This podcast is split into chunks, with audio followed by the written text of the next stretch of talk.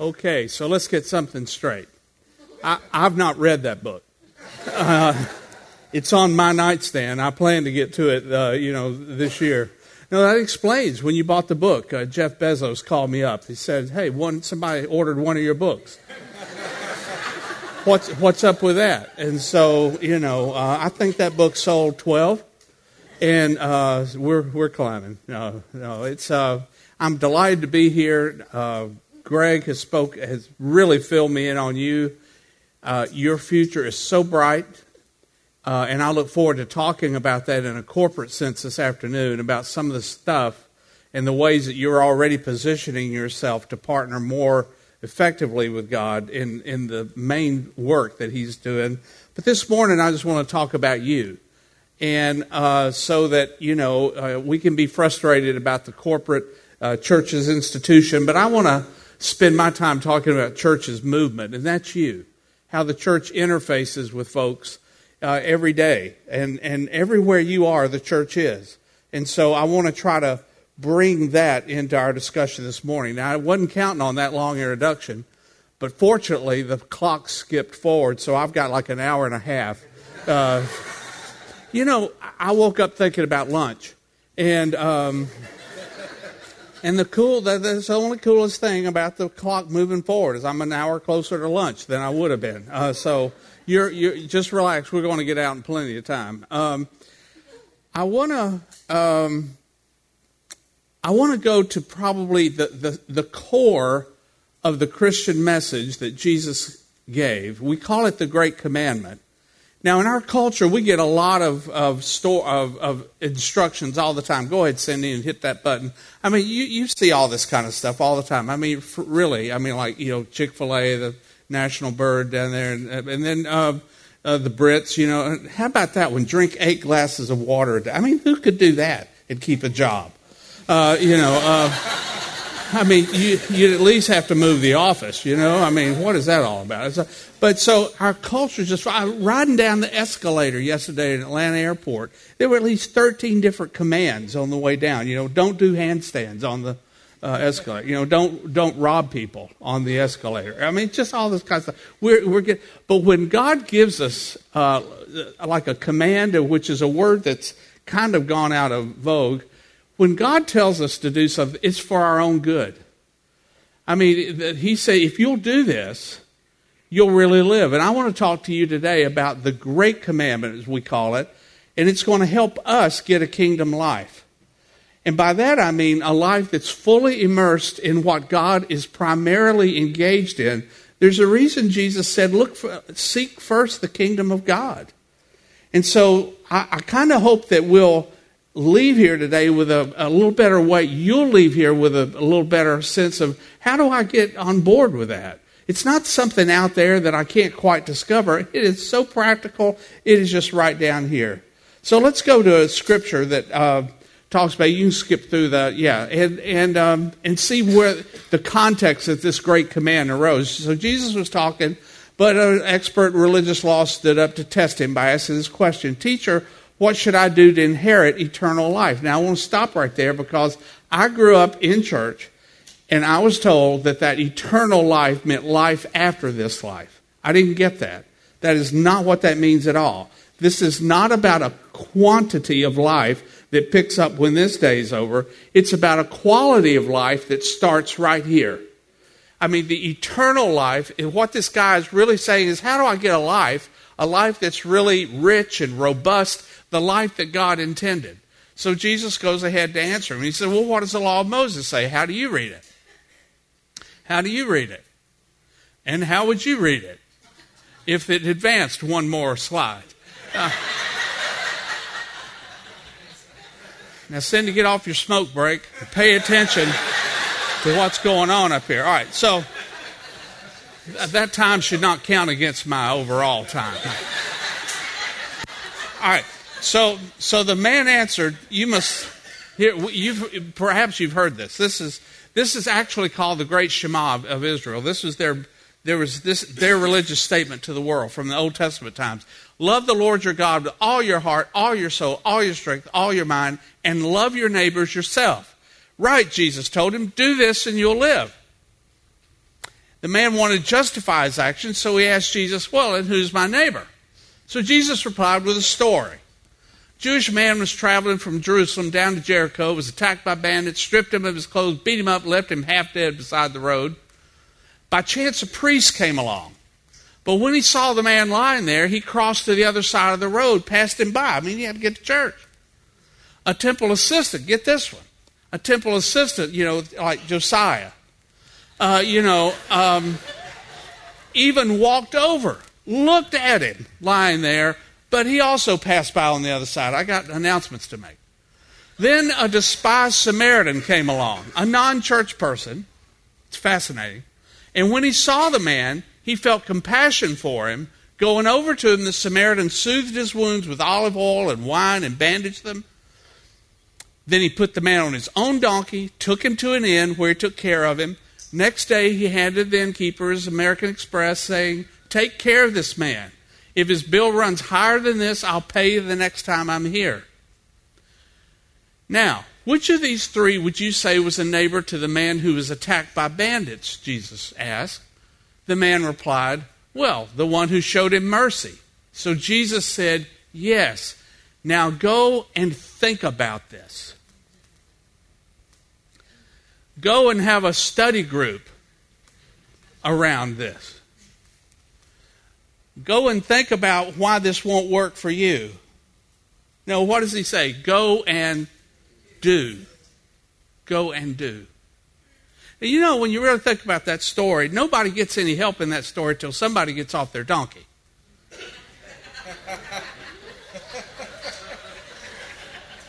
Now, if I have to explain this to you, this is going to take a long time this morning. Maybe I should use King James language so you kind of get the drift of it. I mean, you got two folks that are so wrapped up in stuff, religious stuff, that they don't have time to be helpful. And the one, the hero of the story is someone who's not even connected to the religion that Jesus is talking to. And he winds up doing the work of God in the story. And so, how do we go do, and, and, and really what Jesus is saying in a roundabout way is that, you know, doing good for other people is actually good for you. You want a real life? then be a neighbor. Be a good neighbor. Be someone who's helpful to somebody. And so I want to give you um, some things to think about as you think about bringing your best self to serving other people. And the good news is that serving other people is also going to help you become your best self. See, it's all wrapped up, and that's, that's the way the kingdom works. And so uh, I've got 76 questions that I want to go through uh, just quickly. Or I think your bulletin has five, so I'll reduce it uh, down to those. And so, five questions you might want to think about as you think about how do I position myself to be uh, to help other people and get a life in the process. Cindy, rock and roll with that first one. What do I want to do to help others? Okay, that's kind of like the overall question anyway. Uh, and, and but but I tell you, I have folks all the time that say, you know, I know I'm supposed to be helping other folks. I, I just don't know what to do. Now, there are a couple of clues I would give you to that. I mean, uh, first of all, I would pay attention to the stuff that gets you excited. That when other people bring it up, you or maybe then they're ready to go on to some other topic, your heart beats a little faster. You say, you know, I want to talk about that a little more. You stay up at night thinking about it, or you wake up early. That thing just grabs you. Uh, and, and it doesn't do the same thing for everybody else. Pay attention to that. That is a really important clue that God may have given you because we're not all called to help the same people the same way. We have we, we've got a bunch to do. So what what really grabs your attention? I will tell you that I'm I'm thinking about uh, Jenny Christen, a friend of mine who moved from Alabama out to Sacramento, Central Valley, California, discovered some about a dozen years ago the huge uh, sex trafficking, human trafficking that was going on long before it was on national news, and, and, and we were making a big deal about it. Jenny went up to the state house there in Sacramento, knocked on the door, and said, I want to help with whatever we're doing to uh, to reduce human trafficking. They said, Great, you're in charge. She said, Wait a minute, whoa, whoa. I just said I would help somebody. I said, Look at that big old long line behind you. There ain't nobody else banging on the door asking. So Jenny started a, a, a journey. I remember when I went out to uh, speak for her, she convened over 1,500 people law enforcement, healthcare workers, social workers, um, uh, even contractors, because what Jenny discovered in her process, you see, this grabbed her. So she pursued that interest. That's the point. But what she discovered is that a lot of these these women are caught in a, particularly in sex trafficking. They have nowhere to go. There's nowhere safe for them. So she has started building courage houses. She's now building them around the world. And she had contractors at that meeting that were helping her figure out how to build these houses so girls and their, their, their children uh, young kids could come. They have to scrub their identities. They have to start all over. I mean, in, in, in these courage houses, the courage to start over again, you know, is, is, is, something that's now in South Africa. It's in several other countries in Africa. It's going worldwide. All because Jenny paid attention to something that grabbed her interest. I don't know. That may not do a thing for you. That's not the point. But something probably does. Or it could be something that not just makes you excited, it could be something that breaks your heart. I mean, it may be just the other thing. When you hear about it, you get really distraught. I'm thinking about uh, Suna. Suna Anderson's a friend from Denmark. He, he uh, came, I brought him over to speak to a, a, group of pastors, and he talked about moving his family. Uh, he is in a college town, uh, Aarhus, uh, and uh, third largest city in Denmark, and uh, a college town of about maybe 350,000 people.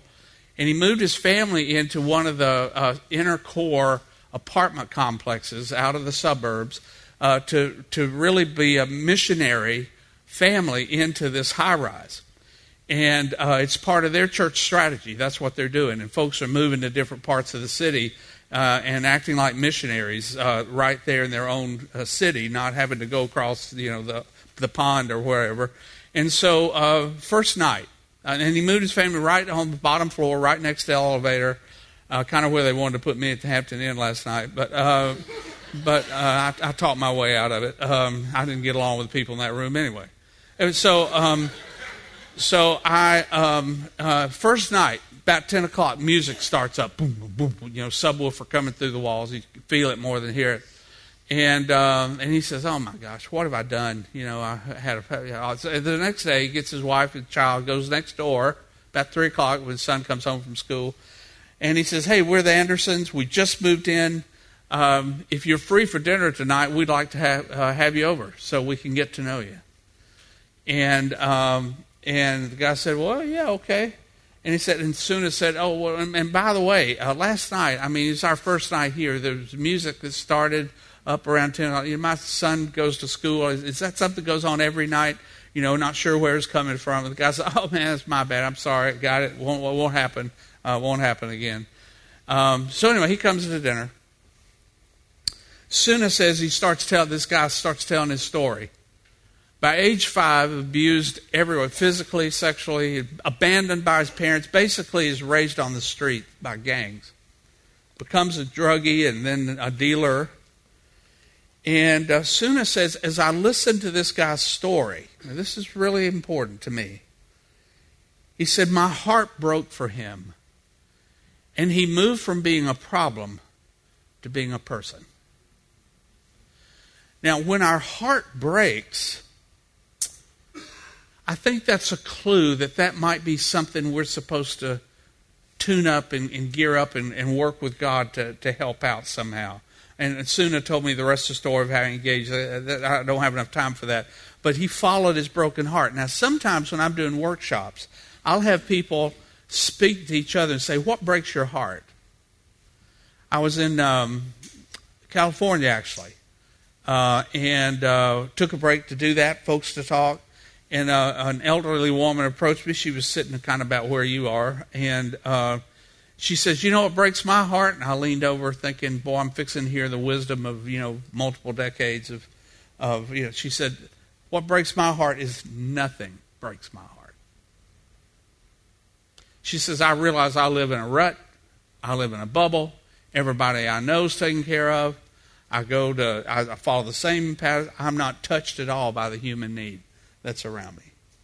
Well, you know, to her credit, that was an admission that was going to help that kind of transparency and vulnerability was going to start her on a road because she could no longer stick her head in the sand and not pay attention to what was going on around her. And that's what she said. So I want to ask you, what breaks your heart or what gets you excited?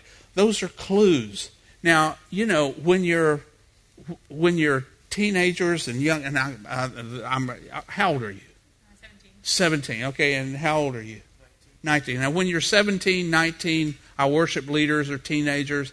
You know, I don't expect you to have enough life experience yet to know exactly what it is you want to do to help other people. That's why it's important to get involved in a whole bunch of different things, just just so that God can infect you somewhere in the stuff. But I run into people. The sad things when I run into folks in their 50s and 60s, and they still don't know what contribution they want to make. I would take this question seriously. I wouldn't eat lunch. I wouldn't do anything. I wouldn't leave here till I figured this question out. And Greg will stay here with you while I go to lunch. All right. There's a second question that I think will, will help uh, as, as, we uh, help us figure out how to bring our best selves to serving other people. What behaviors will support the help I want to give? Now, let me tell you why this is critical. Because if we don't make the necessary adjustments, whether that's time or or uh, you know, uh, typ- typically how we spend our lives, money, time, however, so that we can be available to that dream that God gives us about helping other folks, that dream's going to turn into a nightmare and it's going to haunt you. Uh, you, you, you, just, just as you think, how will I help other people? What do I want to do? Think about what do I need to make room for in my life so that can happen. Uh, Josh is a, a, guy that I met when my two daughters were in college, and at uh, Kathy and I helped start a college church in our town, and so um, we met Josh. He was new to the faith, and uh, I just fell in love with this kid. I mean, he just had the heart of God. When when he when he when he didn't download Jesus like an app. I mean, he went serious with you know becoming a Jesus follower, and uh, and his life was so compelling. I just kept up with him, and so his journey. One day, he told me, he said, "You know, uh, Reggie, we were having coffee. He said, I I just have a, my heart." just is burdened for young African American boys that have no positive male influence in their lives. Now, I'm going to tell you something. Josh is lily white, blue eyed. There's no, I mean, there's, there's nothing in his background that would set him up for that. It's just a God sized call on his life. He actually asked the Columbia Police Department, where I live, what's the worst part of town, where the most homicides, and he went to that part of town and he started hanging out at an apartment complex that uh, owned by a slumlord that doesn't even live there, and the tenant's in terrible shape. Uh, and it took him. I know this sounds a little creepy, but uh, hanging out. It took him two years to convince the people he wasn't a narc. But he got to know the moms. He started conversations with them, uh, waiting for the kids to come up. I, I just got to give you the highlights. And so the first thing he did, like after building relationships and getting a little bit, he uh, he impressed the slumlord to give him an apartment free actually two apartments. He got some of his friends knocked down a wall between, created a space in that apartment complex, and the first thing he did is he started a Sunday school on Sunday night for these kids in the apartment. He had like 19 kids show up day one, and he had three of his friends help him do this thing. I mean, well, then he, after a while, he began to just notice, and as he got to know the kids, he knew they needed help with a lot of stuff, particularly school. So he started after school in that space doing an after school program. I got to I got to race forward on this. Uh, let me just tell you today. Well, uh, about about three years in, we had another cup of coffee, and he says, "Reggie, I can't do. I can't. These kids need so much help." He said, "I can't do my job." He was a marketing manager for a sign company. He said, "I can't do my job and get this thing off the ground that I really think is important. Uh, a real robust after school program." And, um, and he said, um, I need to quit my job, I think. I said, Well, Josh, what are you going to do for, uh, if you do, how are you going to feed yourself? I mean, this is now, this is a guy in his 20s. We're not talking about someone that's stacked it back and, you know, can live off the fat of the land. I mean, this guy, so he said, Well, I've talked to my boss and I told him that I need to quit to do this. And my boss is a Jesus follower, and he's told me, you know, Josh, you need to start a 501c3 and let people support the work that you're doing. He says, and I'm going to make the first contribution. And, and of course, you can imagine who the second contributor was. Uh, that's why Josh wanted to have coffee that day. So, um, and I've been buying him coffee ever since. So, um, Josh, he now, I, there are over 40 kids every afternoon now that come. He has three, uh, four full time teachers. He's now had his first kid that's gone through. His, I mean, I could tell you so many great. First kid that's gone through who's now going back to help these kids, uh, who's gone on to college. Uh, they just won Ezekiel Ministry. You can look it up, and you'll probably want to give to it also. Um, Ezekiel Ministry just won a $75,000 grant from Chick fil A for being one of the best charities in the southeast part of the country. Now, uh, all of that happened. Y'all have rats in here or what? I don't know if people are moving around back there. Look, I'm, I, can I, do y'all mind if I come out there? Uh, sounding kind of scary up here. So, um, anyway, so uh, you know, now what if now I'm not telling everybody in here that you need to quit your job, and I haven't quit mine. You know, uh, and, and and so, but but Joshua's willing to make the step to create the space in his life so God could do what He called him to do. Now, it may not be give, giving your job up. Uh, it may be as simple as creating an hour uh, a, a, week that you're available to you know, to read to a kid or, or to tutor. Would you go back there and fix that? Uh, you know, what do y'all think y'all are up here for? I mean, no, I'm teasing. I'm teasing. It's moving. All right, so um, so a third a third question might for you to consider. I want to hurry and get over with this. Is you know you you want to ask yourself not just what behaviors do you need to, but what do you bring to the table? I love a food analogy. Um, and what I'm talking about here is what you're going to be just doing in your step two, is it you call it, for growth this afternoon? Free hot lunch, hot dog. I'm staying for that. Uh, you know, I'll, I'll be in there growing. All right, anyway, so appropriate connection there. So, um, you know, and y'all look at me, and you think I just, look, I've lost over 3,000 pounds in my life, so don't judge me. All right, um, so, um, What was I talking about? Um, I'm talking here about what you bring in terms of your gifts, your talent, your um, your strengths, and um, I, I, can tell you, I grew up in a world where uh, most of the time when we talked about personal development, it was about fixing what's wrong with you.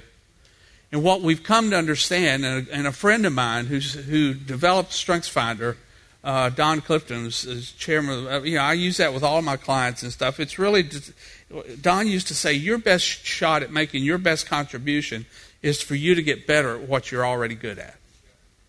See, God's put some stuff in your backpack for the trip because you see, God intends for your life to be a mission trip.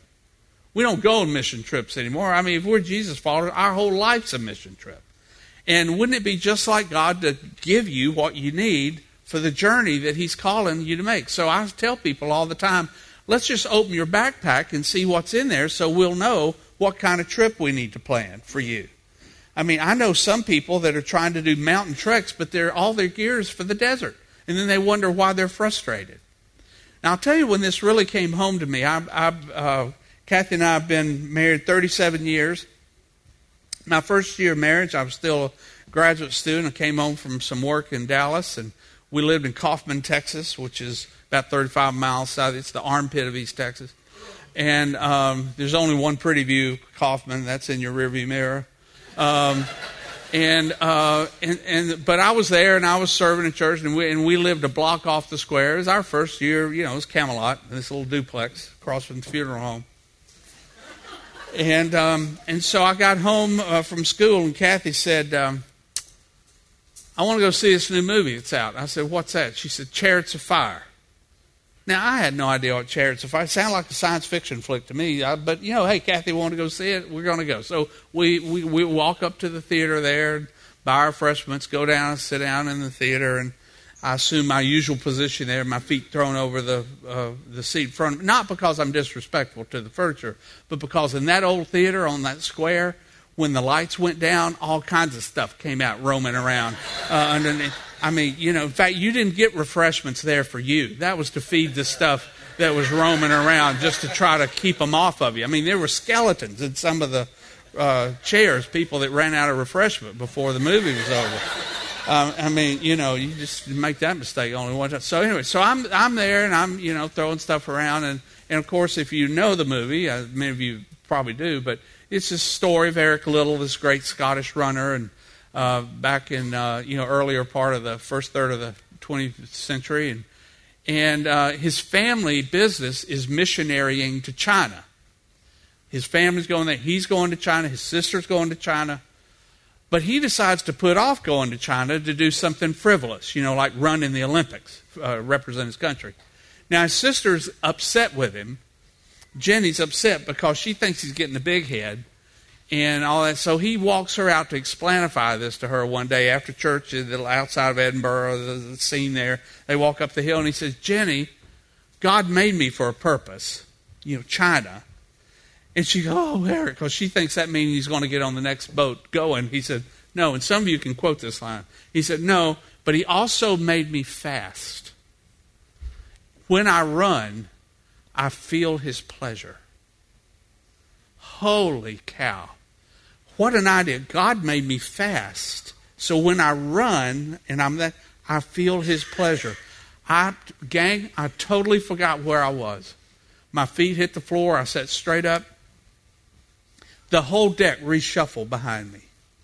I mean, I you know I'd grown up in church. I didn't even know that I could bring pleasure to God. I could keep Him up nights worrying.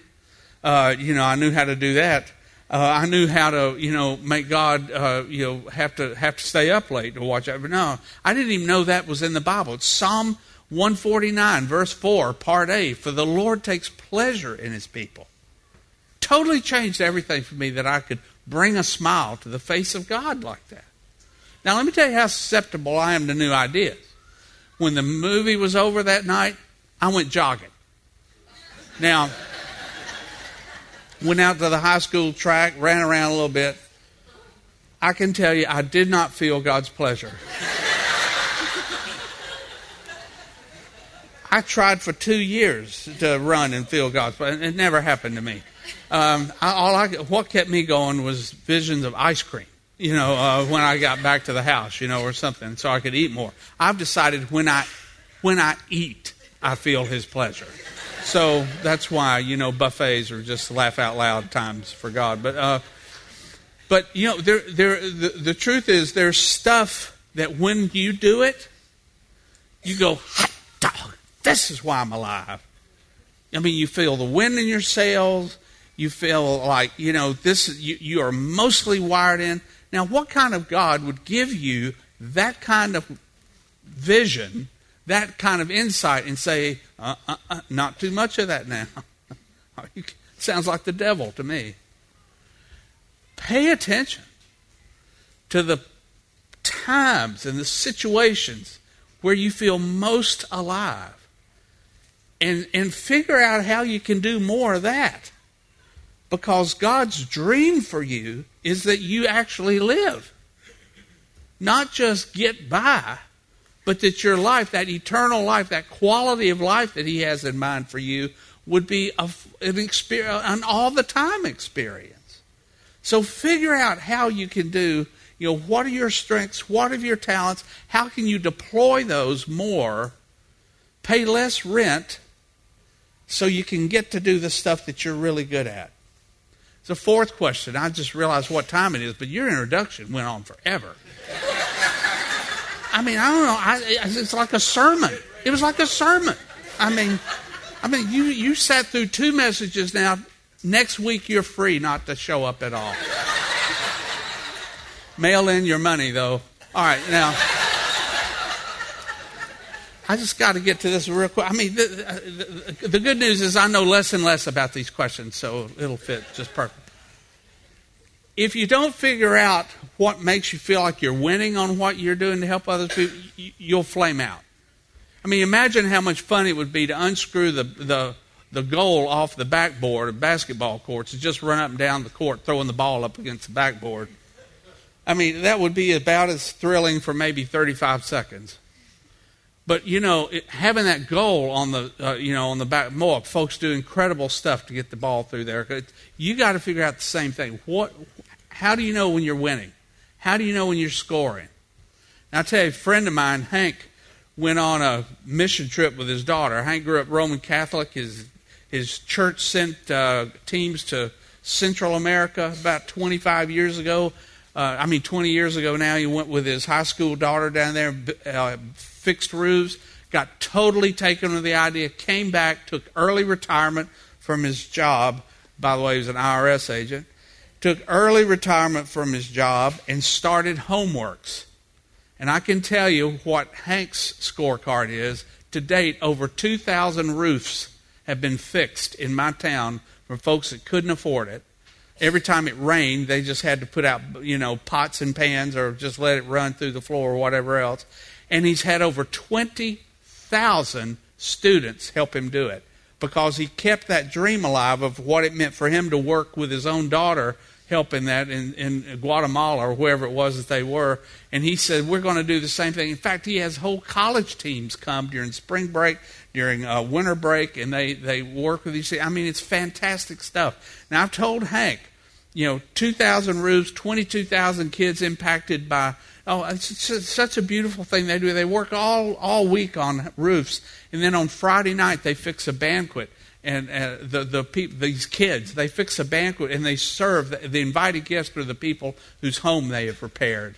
And they invite them as the guests to the banquet. It's, it is such a beautiful picture and story of the way we're supposed to be people of blessing, you know, to make a difference in the world. And I told Hank, 2,000 folks, I mean, roofs and 20,000 since his Catholic background. I said, So, Hank, you have earned exactly one minute out of purgatory.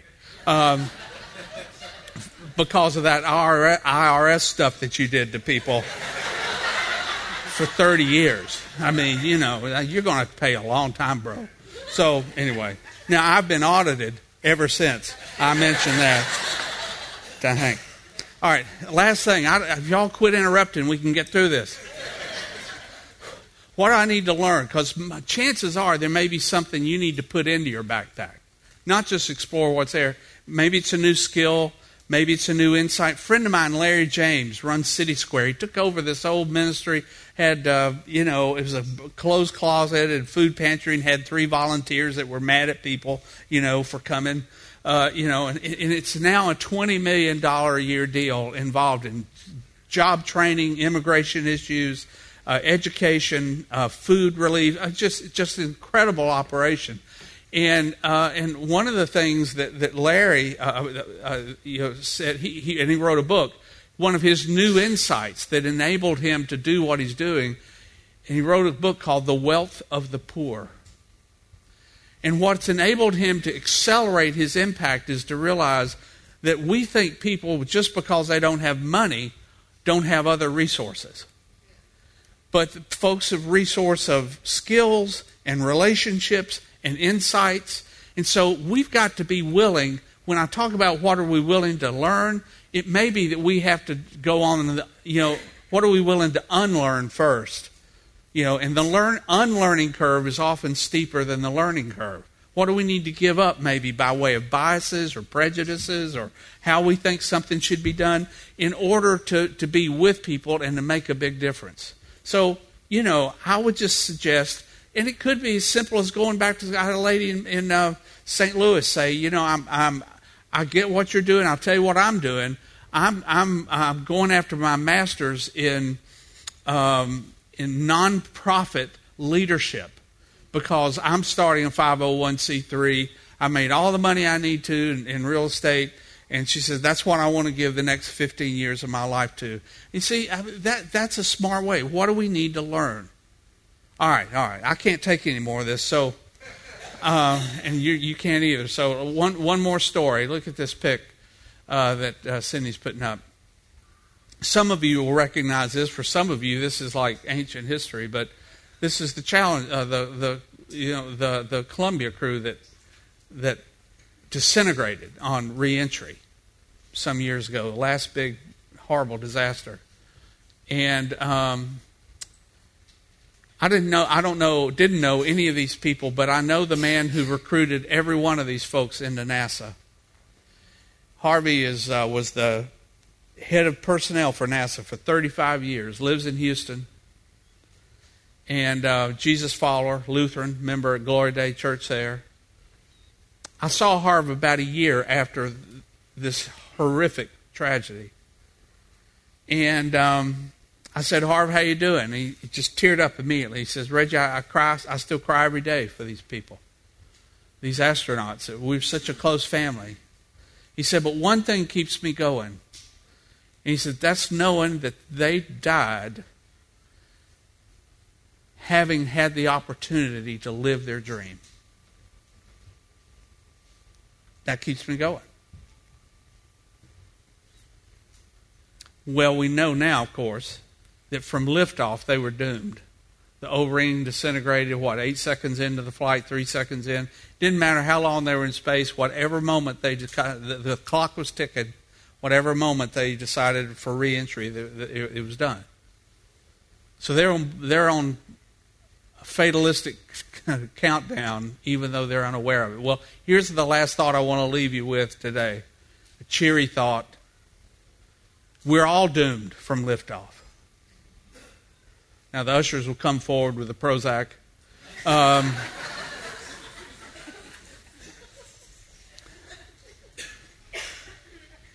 but it is the truth. The clock is ticking. The question is not whether or not we're going to, you know, depart this life at some point. The question is, are we going to live before we do it?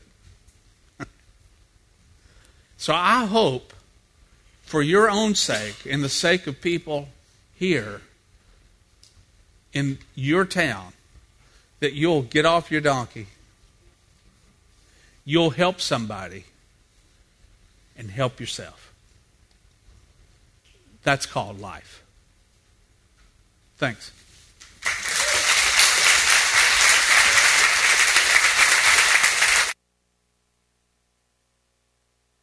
Yeah.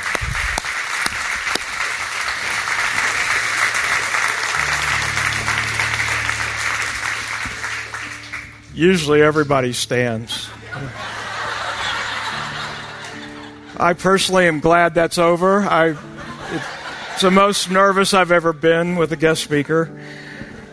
Um, no, no, seriously. Um, when I when I hear you speak, Reggie, and I, have read three or four of your books now, uh, what I leave with is what I hope you're leaving with today, and will continue to grow in, and that is that God has has um, designed an incredible, exciting life for you, and um, my dream, our dream uh, as, a, as church leadership, is that we can help you discover what some of that is, and and that that uh, God will begin to reveal this to you. Because uh, I think that many times the church has aided in keep tamping down dreams that God has put into the hearts and lives of, of you and uh, people like you. And uh, we can't do what needs to be done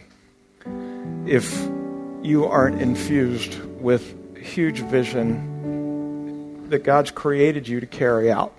So, again, I want to encourage those of you that want to uh, join us at 3 o'clock today. We're going to have a couple hours of, of training. We're going to talk about the how the church can get involved in this and, and do some great things in God's kingdom, just go to our website and sign up so we know that you're coming and who's coming with you. And if you have children that need childcare, uh, we'll be done around five to five thirty, so you can go grab some dinner after that. But um, uh, wow, thank you, Reggie. Thank you so much. Let me uh, let me pray, and uh, I want to pray for you, and then we'll ask our ushers to come after that, and we'll receive an offering. And, and don't listen to him. Come back next week. Um, thank you. Lord, um, we have so muddied up things uh, as a church, the church at large in our country. And Lord, you, you are just not allowing that to happen. You are definitely stepping into this country and into the lives of people to change this. And Father, I pray that we would not be defensive, but we would engage in what you're doing. Uh, that we would not be protective of your church. It's your church, Lord. We don't have to protect it. It's yours, and you can take good care of it. Lord, it's your kingdom that you've challenged us with. It's the people who will drive down this road, thousands every day, and never consider you because they don't know that you're there to help them to build their life. And I pray that you would teach us how to be kingdom people. Lord, right now I just pray for the person who walked in here today and very unsuspecting of what was said. And perhaps they don't have a relationship with you, Lord, but you love them just like you love the rest of us. In fact, you gave so much for them. And Lord, I just pray that even in this short time today, that there's somebody here who would say, I want this. I want Jesus in my life.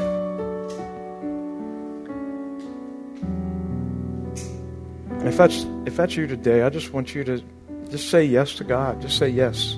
Lord, I, I want in. I want in, Jesus. I want in. Lord, I pray this in your precious name. Amen.